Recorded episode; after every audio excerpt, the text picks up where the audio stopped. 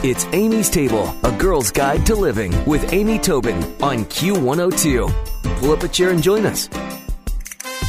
Suzanne Evans helps entrepreneurs create what she calls movements that matter. And she's the author of The Way You Do Anything is the Way You Do Everything. And she's joining us today on Amy's Table to help us tap into our own success as well. Welcome, Suzanne. Me. Glad to be here. Well, I have to say, you have a very interesting story about how you rose in your career. It happened quickly and started where one would really not expect it to start. Give us a little story on your background.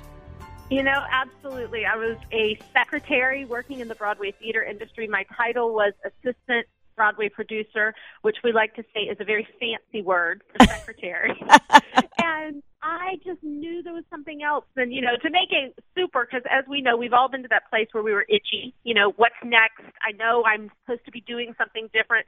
And to make a long story short, I found that I finally, at a place in my life, decided to actually pay attention to it do something with it and started on a career to build a business and built that business to six figures in about a year and then build it to a million dollars in under three years and a six million dollar company. This is our second year on the Inc. 500, 5000 list. And it really came out of you know, not some huge marketing strategy or that I went to the Kellogg School of Business or that you know, I was uh, got a bunch of investors. It came out of deciding I wanted to live a different life. So sell stuff on eBay, clear five hundred dollars on a Capital One credit card, and make some magic happen. Well, you know, it's funny when you bring up the credit card. I know part of what I read was you you were looking at your credit card debt and realized at the rate you were going, it would take you 21 years to pay it off or something. That's kind of uh, your aha moment, wasn't it? That if you kept going as you were, you were yeah. going to go as you were. yeah, it's a love hate relationship with Suze Orman. I was reading one of her books, and I did. I actually, you know, I'd read her books before, but not done any of the exercises. Right. So I actually did the budget piece, and when I did the math, it would have taken me 21 years, you know, getting small raises to get out of the hundred thousand dollars of debt I was in. And I said it's not going to work. You know, depending on someone else for a paycheck is not going to give me the financial freedom, the stability, and the life that I want. Well, and I'm expensive. That's good. Well, do you think for most people it takes some realization like that or some some sudden understanding of a motivation bigger than they had before to want to launch themselves forward? No one changes out of inspiration. We like to think we do, and we think it's really cool and it feels good. We change out of perspiration. We change out of the fact that we are so frustrated or annoyed or exhausted or afraid of where we are now that the only alternative is to do something different. Interesting. That's really good. Don't change from inspiration, but from perspiration. I think that's really true.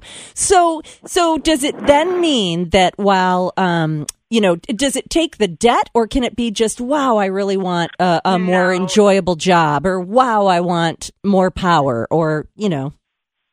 Yeah, listen, here's the deal some of this isn't fun to think about, but it can take a it can take that Wednesday morning when you roll over and you look to your left and go, "How the heck did I end up here?" Mm-hmm. Um, it can take that you know straw that breaks the camel's back. You walk into the job and you go, "No, just keep doing it. No, you'll get through. You'll get through." And you have that moment where you know you can't. It takes sometimes a mom dying you know, or a spouse leaving, or it, it usually is some moment where you go, how did I have to get here to figure this out? You know, I tell in my story that we were putting Christina Applegate into the show Sweet Charity and there's this song in Sweet Charity where all the women come to the front of the stage and they sing, there's got to be something bigger than this. There's got to be something better to do. And when I find that something better to do, I'm going to get up, get out, and go do it. And I went, holy heck, they're singing to me. Oh. And, and, and I just knew it. And and I kind of said to myself, you know, I watch Oprah. First you get the whisper, then you get the tap on the shoulder. I'm not getting hit by a cab tonight. I have to go home and change my life. So I was lucky. I get a song. Not everybody gets a song. Yeah. but something makes you know that I can't keep doing this the way I'm doing it. Yeah. Yeah. Oh, that's very inspiring. Well, when people do get sung to in whatever form it happens for them. What's next? You know so you know you're ready like with you. And, and this is this is almost and forgive me i don't want to uh, put words in your mouth but this is almost like symbolic of not just your career but your life or your relationships. This is how as you say oh my gosh i'm just getting the big picture how embarrassing. The way you do anything is the way you do everything. Oh that's why you named it that. Um, but so what do you do next when you have that knowing I share with people all the time, you can't get that message on a Thursday afternoon and change your life on Friday. I mean, it doesn't work that way. That's why I love the concept of the way you do anything is the way you do everything you change one thing, you change a small thing. For me, I did a budget and I started going, how am I going to change this? And started looking at my money. For me, I wasn't sure what in the world I wanted to do or who I wanted to be, but I started exploring different things. And I looked at graduate programs and doctoral programs, and it led me to hiring a coach to help me figure out what it was I wanted to do. I think a lot of people never change because they get overwhelmed by changing. I think most of us live our lives, we want everything to change while it stays the same. Mm-hmm. And that's the key is don't go out and try to change it. Are you showing up late everywhere? If you are, stop being late. If you're late to the dentist, you're late to your life. If you're the kind of person who says you're going to spend time with your kids and you do, but you're doing, you know, you're on the Blackberry, you're on the iPhone while you're doing it, stop, put it down, and for 10 minutes a day have focused time. You can't change your life overnight, but you can get inspired to change your life overnight, and you can choose to one change one thing. And when you change one thing, everything around it begins to be forced to change also. Mm-hmm. Mm-hmm. That's true. And it's a small bite you're suggesting, It like is. 10 minutes of focus time, but it could have such a huge impact. Well, one of the things that's kind of key to your whole approach in the way you do anything is the way you do everything is the fact that we all have this ever present need to be liked. And how does that hold us Oh, yeah. back? Listen, I'm going to speak. I know men have this as well, but this is really a a, a women's cancer.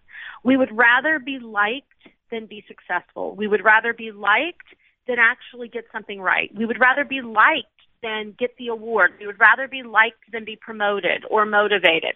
And this deep desire and this uh, really primal need for people to be okay with us and to like us and for us to feel nurtured by people that frankly don't matter is keeping us from being financially free, being in healthy, good relationships, both romantic and just personal, in getting the jobs we want, you know, in, in running businesses. I work with entrepreneurs. I always say businesses don't fail, people quit. And for many times, they'd rather be liked than actually be successful. It's something we have to work on. You know, I always tell people, gather up everybody's opinions about you and what they think about you and try to pay your rent. Oh, wow. Yes, that's powerful. you know, it, it's not going to happen. It's not going to happen. So it doesn't mean that you want to show up and be, you know, the person that's hated. It doesn't mean you want to show up and tick everybody off. That's not the point.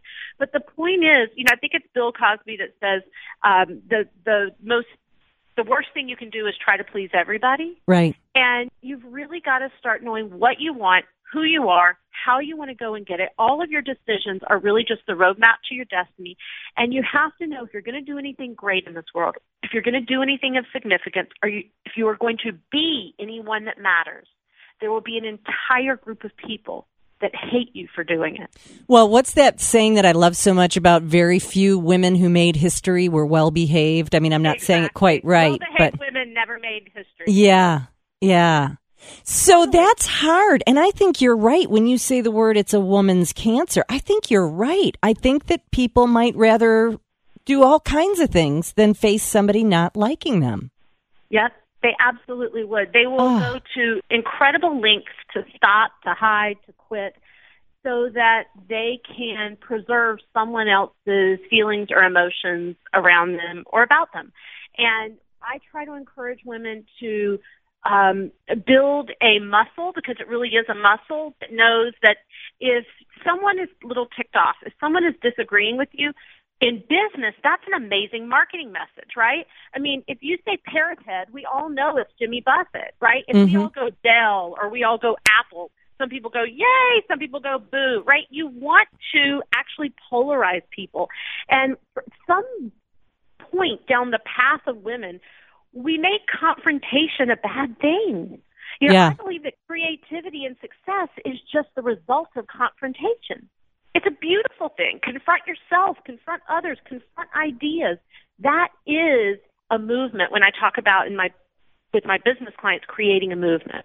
Well, you know, it's funny. I I love the whole analogy. If you hold hands, that's comfortable. If you slap hands, that can sting a little bit. But if you rub your knuckles together, you can create friction, which creates heat. Yeah. And a little bit of friction is a little bit of heat, which is a little bit of a good thing. Well, before I let you go today, walk us through this. So I'm in a meeting with all of my colleagues and I have an idea completely different than the groups. I really disagree with where they're going. So I have A, the choice of wanting them to like me and just smiling and going, neat, neat idea. Or I say my own. And how do you encourage and inspire women to be able to do that? I inspire them and encourage them to do that by saying it for themselves, right? If you're saying it for everyone around the table, you're going to say it in a way you hope that they want it to be said. You say it for you and you're going to make history. Hmm I love it. Well, Suzanne Evans' website is suzanneevans.org. The book is The Why of Why, or excuse me, The Way You Do Anything is the Way You Do Everything. The Why of Why Your Business Isn't Making More Money. Lots of great tips. I'm putting a link to this on amystable.com as well. But Suzanne, you are great to talk to. I, I am going to never forget that change doesn't happen from inspiration, it happens from perspiration. I hope we've made everybody sweat today. Absolutely. Thanks for having me.